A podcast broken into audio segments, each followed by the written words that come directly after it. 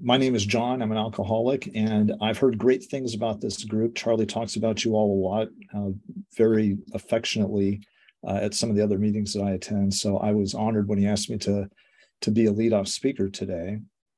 Um, Charlie is my sponsor. If you don't uh, haven't already figured that part out, and uh, I uh, begged Charlie to take me on uh, when I found out that he was somebody who was more of a free thinker and would would um, would indulge my interests and and my weird ideas about what a higher power might be and uh, incorporating that with Buddhism and Stoicism and just things that either of us read in, in various things. So uh, lately, I think I've been boring him with with quantum entanglement. So I'll, I'll have to torture him some more about that some other, some other time.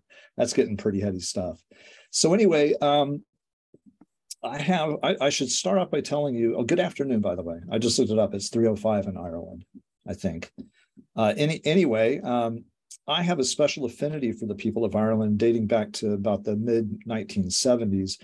I was a teenager, about 14, 15 years old, living in the Netherlands with with my family uh, in The Hague, or Den Haag, as they say in in Dutch.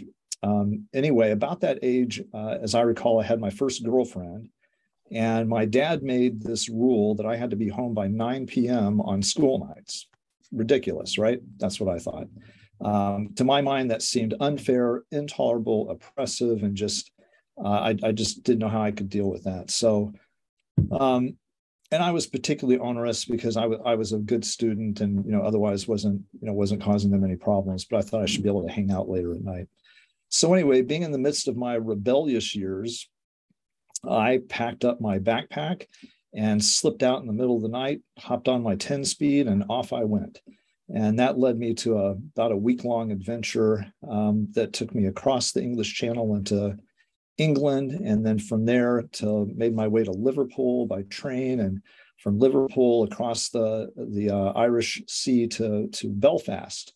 And, um, and that's where I kind of settled in for a little while. I, I started meeting people easily because all I had to do was ask where the restroom was or ask if they could point me to the hostel. And as soon as they heard my American accent, people were fascinated and stopping me in the streets, wanting my opinion on, on all kinds of things I had no business having an opinion on, like the Vietnam War at the time. So, so, um, but anyway, it was easy to strike up a conversation, easy to get to know people, and and I was uh, embraced and and um, and taken in by uh, one particular Irish family that I that I really uh, grew close to. So they kind of semi-adopted me, and um, I survived on colcannon. Hopefully, I'm saying that right. Corned beef, um, Dublin coddle, all kinds of things I'd never heard of, uh, including this wonderful uh, beverage called Guinness. So between corned beef and Guinness and everything else, I I and and this wonderful family that hosted me, I was having a great time. I wasn't planning on going much of anywhere. So uh, Maggie, the the uh, matron of the family, um, over time convinced me that I should at least contact my mother and let her know I was okay and where I was. And uh, she'd had little snippets of, of that I was okay by me staying in contact with my girlfriend. But uh, by the time I did uh, finally reach out to her, that poor woman had probably aged about 10 years in a matter of two weeks. So I felt I felt bad about that. But um, so you know, we began talking, and and uh, you know, again, I very immature brain at that point. So I was I was just uh, um, you know trying to assert myself at a, at a at a premature age and so forth. And eventually, we agreed that I would come back home if I didn't get punished for running away. Which, if you're a parent, you know they're going to find a way to punish you, even if it's not for running away. So so I paid my dues in, in all kinds of different other ways, but but nonetheless got back home and um, my mom was was uh, terrified that I'd probably run away again, which I might have now now that I'd done it and had such a great time. So she had the the foresight to um, to come up with a solution, and that is that there was a, an acting company out of New York City that was putting together a troupe of of uh, a production troupe of actors and actresses and and so forth that would be touring all over Europe for about six months. And so um, she flew me to New York City and I tried out and miraculously I, I made it. So I spent the next six months, I was, I was far enough in, ahead in school that it didn't affect that, but spent the next six months trying my hand at acting and uh, just had a great time. Got to see uh, a, a, whole lot more of Europe than I'd ever seen before, and and had a wonderful time. And it kept her in contact with knowing where I was and that I was safe. So so it was kind of a nice a nice clever solution at the time. So anyway, that three week or so stint that I had on uh, traveling around by bicycle, tram, train, ferry across the English Channel, uh, ferry across the Irish Sea, and, and so forth. Um, it kind of brought, thinking back about it, kind of brought out probably my two most toxic character uh, faults, and those are uh, pride and arrogance. Uh, and it, it brought those together, and they were married, happily married with uh, with a pint of Guinness. So I think the seeds of alcoholism were probably planted uh, at that at that age.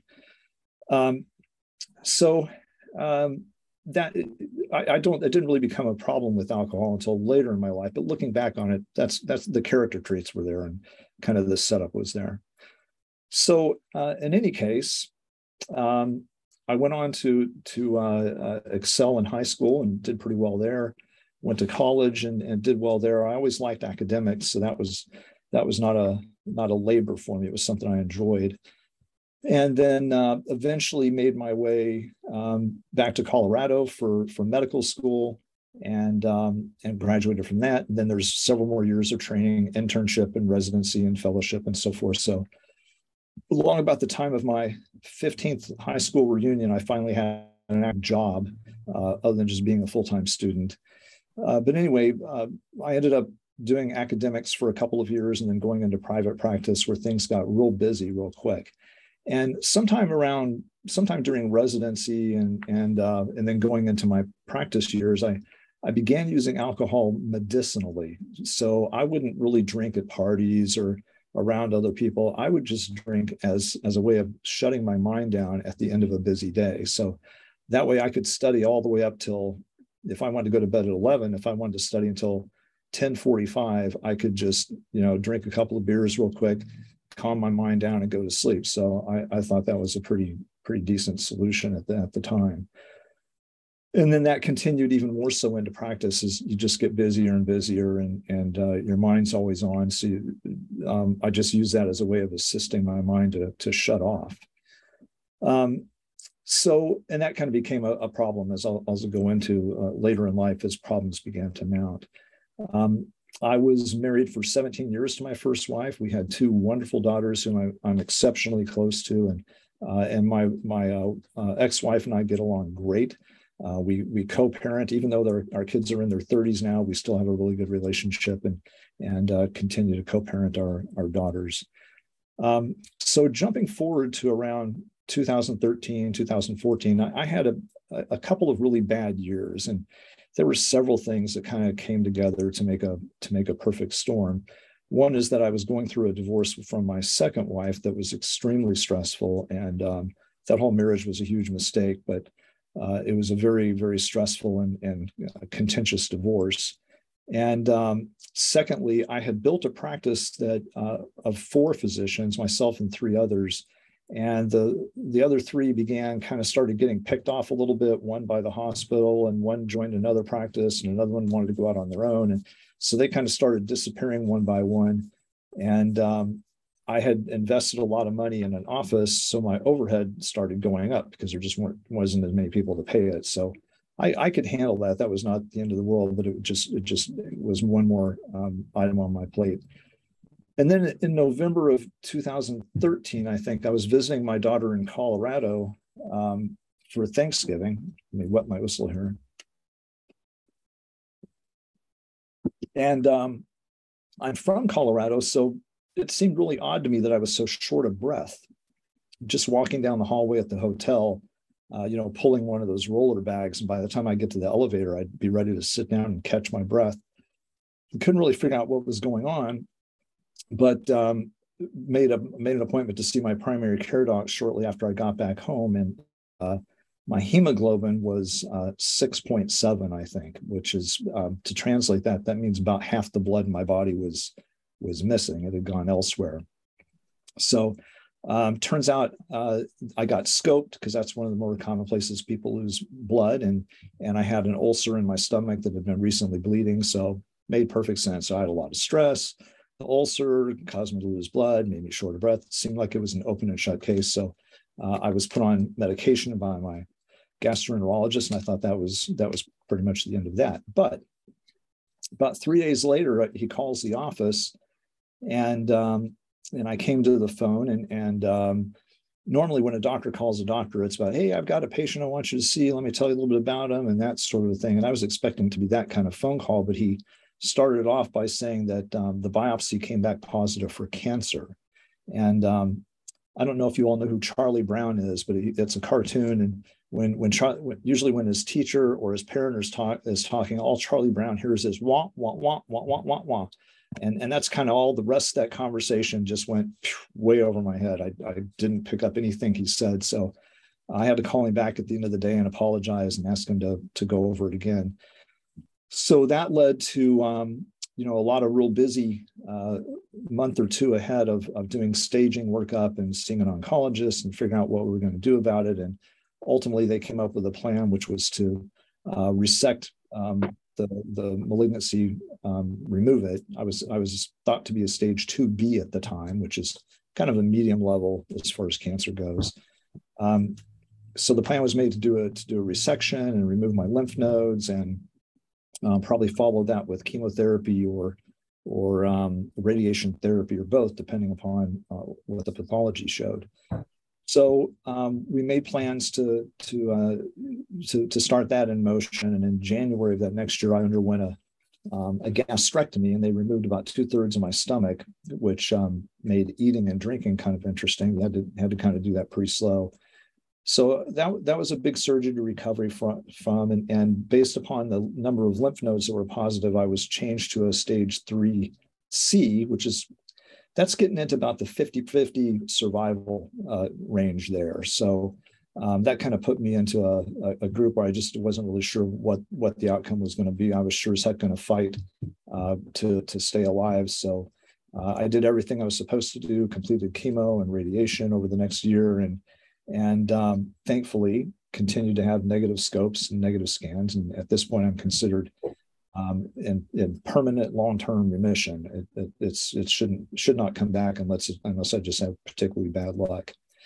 So between the, all those things going on, the the, the malignancy um, with the understanding I had a 50-50 chance of survival, uh, my partners uh, being picked off and going various places, which put me under a little bit of financial strain. And then uh, the divorce, which was still ongoing at that time, um, you know, things were piling up pretty heavy. And and I was I was turning to alcohol again to sleep. I, I wasn't a drinker that uh, would drink around other people or you know wanted to be around other people when I drank. I just wanted to drink a whole lot real fast and then then knock myself out. So that continued. I, I remember still being in a in a lazy chair um, recovering from my surgery because I really couldn't hardly stand up without help. And and I managed to sneak a you know a bottle of vodka next to the chair so I could I could uh, uh, drink myself to sleep. So uh, obviously I had a problem. There, there's no question there when you're when you're had two thirds of your stomach cut out and you're you're filling the other third of it with vodka. So um, so that that's when I kind of began to realize, you know, I, this this just isn't right. And and as I realized I was going to survive the cancer, I became even more motivated to look at my whole life and at my physical self, uh, especially and my spiritual self. But I needed to go back into survival mode, not just survival mode, but I needed to fix a lot of things that were still lingering that could cause me problems down the road. So I kind of started a plan uh, to do that, and it wasn't it wasn't a particularly good plan because I all I knew is I needed to quit, but I didn't really know how. And I'd heard about this thing called AA, and uh, I thought, well, that that sounds pretty good. I'll give them a try. So, um, and in the in the meantime, I, I somewhere in there, I, I, remarried to my to my third wife, who was just wonderful. So I had a great relationship behind me. Had you know definitely motivated to take better care of myself, and things were seemed like they were turning the corner and going pretty well. So I started attending meetings, um, but I just never really latched on. I, I would go and I would listen, and um, the typical meeting was we would introduce ourselves and then uh, the the um, facilitator would say, well, let's you know let's turn to page 136 of the big book or whatever, and we'll we'll go around and just read. So we'd spend about another 30, 40 minutes just taking turns reading, and then you know, we close it up with a prayer, and and, and that was pretty much what the meetings were. Uh, and that's not anybody's fault. It's just I, I needed to go to more meetings and find ones that I was that I was getting more help with. So I was kind of in and out, in and out. You know, one toe in, one toe out. Um, my wife was very encouraging, and she started going to um, Al-Anon with me. We try to we try to um, you know we try to set up meetings together. So she was very supportive, and I and I really appreciated that. Um, I did get a sponsor, uh, a great guy like Charlie, um, that that I watched, sat back and watched and, and picked after a while and said, "This is the guy that he has what I want. That's the guy I want to I want to be like." And and uh, he had been 30, 40 years sober uh, older fellow and um, and just just a, a real great down to earth guy. So so we kind of started uh, to get to know each other, and then unfortunately he was diagnosed with with cancer. So um, his health started to tank, and I kind of became part of his support team, which I was more than happy to do. He's a wonderful person and didn't really have any family around, so I would take him to his appointments, and we'd spend a lot of time going over his treatment and things like that. So um, in other words, we never really established much of a of a um, of a sponsor type relationship. It was it was kind of mutually beneficial, but but um, it, it certainly didn't it didn't work as far as somebody needing to you know to to walk me through the process or encourage me to to do the things I needed to do. So um, in other words, long story short, I, I just never really got attached to AA. I, I, I would go through the motions. I'd go to some meetings. I just but but nothing really hooked. Nothing really really worked for me. And, and I'd go through periods of abstinence of maybe two weeks. I think maybe four weeks one time. But it was clearly I was just not committed to to the long term solution there. So um, I uh, uh, th- this went on for a while, and and um, in the midst of that, I retired uh, at the end of 2016. I kind of took an early retirement, and th- this was part of my life's plan was I was a I'm a, a private pilot. I fly small planes, and um, so my plan was I'll go back to Alaska where I'm from. I'll uh, take some some of the bush pilot training courses. That's where you do the nasty stuff like landing on riverbeds and gravel roads and farms and uh, water takeoffs and water landings and fun stuff like that. So I was going to uh, beef up my piloting skills and then work for the Alaska Native Health Association for the rest of my life. That that was my plan. Just flying myself and a nurse and a, maybe a paramedic into these tiny little villages and drawing blood and taking blood pressures and trying to explain to them why whale blubber was not good for their cholesterol while being chased with a harpoon back onto the plane. So that's how I envisioned spending the rest of my life. But my wife, in the meantime, was uh, becoming progressively more ill. I, I knew she had a congenital disorder. We talked about it early on when we started dating, and it was a uh, it's it's a mitochondrial disorder. Basically, the, the mitochondria are like the battery packs for your cells. Every cell in your body just about has a mitochondria, which is what powers it. And she had a, a mitochondrial disorder, which could affect any part of her body at, at, at any point in time. Well, she had been really, really healthy. In fact, when we met, she was playing tennis five days a week, competitively, uh, working two jobs, just super healthy, super active. But uh, for whatever reason, this disease decided to to start um, dragging her down, and and that it did. So she was getting multiple um, medical problems from it, and uh, where we lived in Alaska, there really aren't there really aren't very many specialists, and, and, so they're prone to sending you to fly down to Seattle if you really need to see a uh, you know a high level specialist. So after a few trips back and forth to Seattle and seeing that things were not going to just be quickly turn around, uh, we talked about it and I made the decision that we needed to come back down to the, the lower 48. is what Americans call the main part of, of, of the US.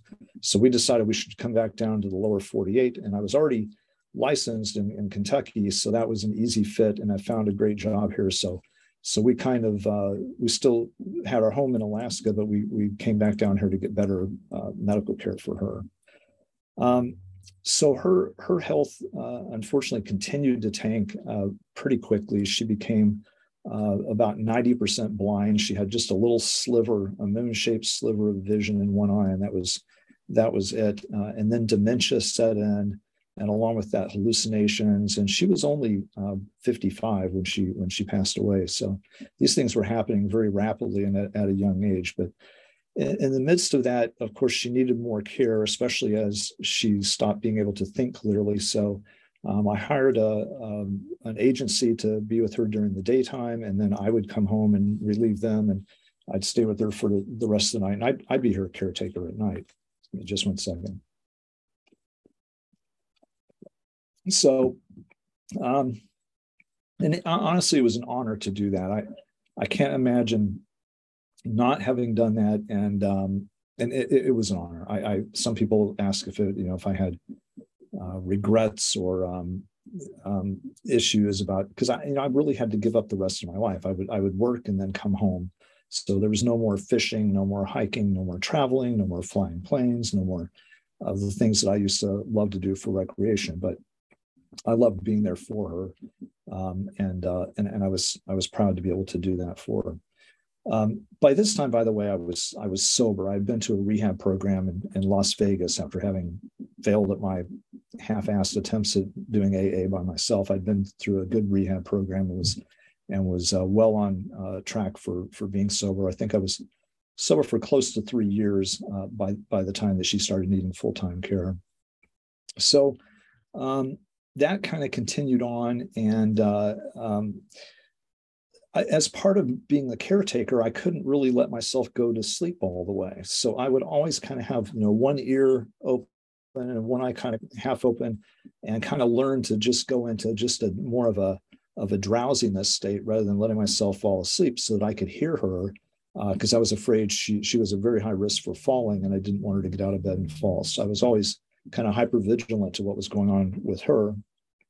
And um, so th- this went on for some time, and, and um, I, I, should also mention that that uh, unlike me, she was very religious. She was uh, Catholic and, and, had a lot of uh, Catholic values, and and so we would pray together every night, even though I'm not uh, a believer of the in the um, Judeo-Christian concept of God necessarily. I I was happy to pray with her, and basically for me, it just became a gratitude list. So my prayer would be, um, you know, dear Heavenly Father, uh, we have so many things to thank you for. We thank you for this home. We thank you for this roof that doesn't leak. We thank you for this, you know, this nice warm uh, home that we live in, and these beds that we can sleep in, and this food, and our pets, and our children you know, I would just kind of run through everything I could think of on a gratitude list, and that, and that would be uh, my prayer. Would be, you know, we we hope that other people can be as as fortunate as we are. So it was it was even though I wasn't religious, it, it was nice. I enjoyed it because it was it was a gratitude list basically, and made me realize that my problems uh, were uh, were not as big as I sometimes thought they were. So um, the uh, one morning I checked on her. I would sleep uh, in the in a recliner across from her. And so one morning I kind of checked on her. We we had an agreement that if she was already asleep, I would be really quiet not to wake her up. So I kind of tiptoed in, took my shower, got dressed for work, peeked in on her, uh, made sure that she had a drink on her bedside stand and her medication on her bedside stand, and and uh, and then traded off with uh, with the caretakers I was leaving for work. And uh, two and a half hours later, about ten thirty in the morning, I got a call from the caretaker saying that she was concerned that Kim had not uh, woken up yet. So she went and checked on her and she had passed away. And um, it was later determined by the coroner that it had probably occurred earlier in the night, sometime after uh, midnight or um, so. With with that, uh, you know, I, obviously I lost somebody who was really, uh, really pivotal and, and important to me and um, you know, I dealt with some with some guilt issues. One one is that um, that I always imagined that when she would pass away, that I'd be there, you know, holding her hand and talking to her, and um, so I, I, missed that opportunity. But uh, and, and, then also, um, I just felt guilt because she had been telling me for a long time that she felt she was dying. She had she had wanted to sign up for hospice, and I kept saying, "Well, you know, I've been with you to every doctor's appointment every hospital stay.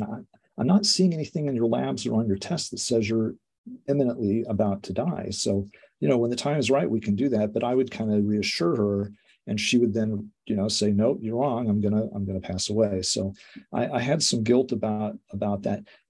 guilt in both those instances, I realized makes no rational sense. I, I, mean, I couldn't possibly plan to have been there when her heart stopped at two o'clock in the morning or whenever it did, or uh, and I couldn't possibly have uh, said, okay, let's go hospice. Let's you know, let's get him out here and we'll sign you up on the feeling that you're going to pass away. So uh, I realize those are not rational, but nonetheless, guilt is guilt. It is what it is.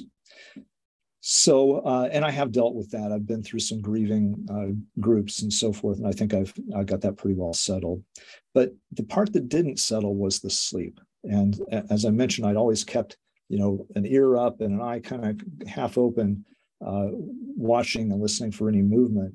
And even after she passed away, I would I continued to sleep like that, and I would frequently start to drift off, and then I would startle thinking that I heard my name and it would take me only a second or two to realize, no, no, that she's passed away. And then the same thing would happen multiple times per night, night after night after night. I just could not get sufficient sleep or or sleep at all. And then one uh, fateful day, the day of my big mistake, I hadn't slept in about two or three days, and I was uh, in, in this sleep deprived, uh, stinking thinking state that I was in. Uh, I decided I really needed some sleep in order to be able to do a good job at work the next day. And that was utterly important. It, it, didn't occur to me that if I felt I couldn't do a good job, I could just call in. But that just that didn't cross my mind. But the fact that I needed sleep was foremost on my mind. And I, in the meantime, I tried various over-the-counter things and some prescription medications that that were not helping me. So a light bulb went off, and it said, "I know what works half pint of vodka will take care of you. You'll sleep great if you just go get just just a half pint. Don't buy anything bigger than that. Just a half pint because it's just a one time thing. And you know how many of us have heard that story so many times before? That that critical mistake of thinking you're not you don't have a disease. You're you're you're okay. You can you can you can drink once in a while. So that with that screwed up thinking, I, I, I went to the liquor store and bought a half pint of vodka and Sure enough, slept like a baby. Woke up the next morning, felt fantastic. Uh, had a good day at work, and then um, then uh, the on the way home the next night, I thought, you know, that worked so well. I think, you know, I'm not going to I'm not going to take up drinking anymore, but I think that I should just keep a half pint on hand, you know, just in case I get into a real big bind like that. And there was a three day weekend coming up when the liquor stores were going to be uh, closed for two of those three days. So I thought, I, I, should just go ahead and just have one on hand to, you know, just in case I, I get into a real bad bind like that again. And and so you probably know where this is going. I mean, I was I was just circling the drain and getting ready to go right back down it again. So uh, just just as you've probably heard so many people say, half pint became a pint, became whole lot more, became you know like a, a, fourth of a, of a fifth, and and uh, you know, excessive drinking just came back just like a freight train, just rolled over me. And I was just completely out of control, way more than I'd ever drunk before uh, in my quest to fall asleep and stay asleep. So this um, this went on, and I and I knew I was in I was getting into some trouble, um, but I just, as we say in step one, I, I, just didn't I couldn't control it. I had no control over it. So I uh, um, I was trying to manage it by myself. And I started combining alcohol with sleeping pills, thinking, okay, if I find the right sleeping pill and I then I can, you know, wean myself off the vodka pretty quick and then, you know, I'll be back to being okay again. Well, that mixture was a horrible idea. And I ended up falling uh, and hitting my head. I, I have no recollection of it, but hitting my head bad enough to sustain a really horrible concussion uh, one night. And, uh, and, and then um, that ended up leading to a second fall about a week later. So I had concussion on top of concussion. And by that point, I couldn't even walk. I was so, my balance was so off. I couldn't think clearly. I, I, I thought I'd had a horrible brain injury. And uh, I did end up being hospitalized on the trauma unit um, at uh, University of Kentucky for a couple of days because I did have a little bit of bleeding on the brain, just not much, but a little bit. But um, that just scared the the dickens out of me. So I was, uh, you know, I make my living by using my brain, as, as most of us do, and I just could not imagine life without without being able to think clearly. So I was I was scared to death and and knew that I'd passed the point where I had to stop. So I I quit, uh, never touched it again, um, and this time when I started, when my thinking started to clear up, I thought, you know, I, I need, I need some more help. I need somebody to keep an eye on me. Um, and so I reached out to our state medical board and told them I had a problem and that I wanted to be enrolled in a program where I'd be monitored and, you know, random tests and all that sort of thing. So they were happy to accommodate that and sent me off to a three month rehab program, which, which was really good. Um, and, uh, and so I, I learned a lot about myself and a lot about the disease there and have continued to to uh, grow on that um, and and and uh, implement that in, into my life. So I'm about a year and a half sober now, year and five months, I think. So um, so I you know, which seems like a tiny amount compared to many of you all, but uh, but it's a start. You know, you, you, don't start off the race, the marathon at mile 13. You, you have to start at the beginning. So it, it's a it's a race. I'm, I have to tell you, I'm, I'm terrified of relapse. It scares the heck out of me because I keep hearing the numbers and the statistics, and I I relapse once, and I, I relapse so bad that I know uh, there is no question in my mind that if I relapse again, it's going to kill me. I'm I'm going to do something really awful and you know fall and break my neck or have a horrible head injury and and that'll be the end of me. So that that kind of that fear factor stays with me, and that's part of what motivates me. That and I'm just enjoying the sober life. I'm enjoying having my head clear and being able to think cl- clearly. I'm enjoying not being able to not having to worry about a hangover in the mornings, all those awful things that go with with heavy drinking on a regular basis. So um, that's that's where I am at life. I'm I'm I'm happy. I'm healthy. I'm in a I'm in another good relationship, and um, I, I, I kind of I feel like I'm getting physically, mentally, and spiritually stronger as each as each month goes by. So that's where I'm at. I appreciate uh, having the opportunity to share. Thank you.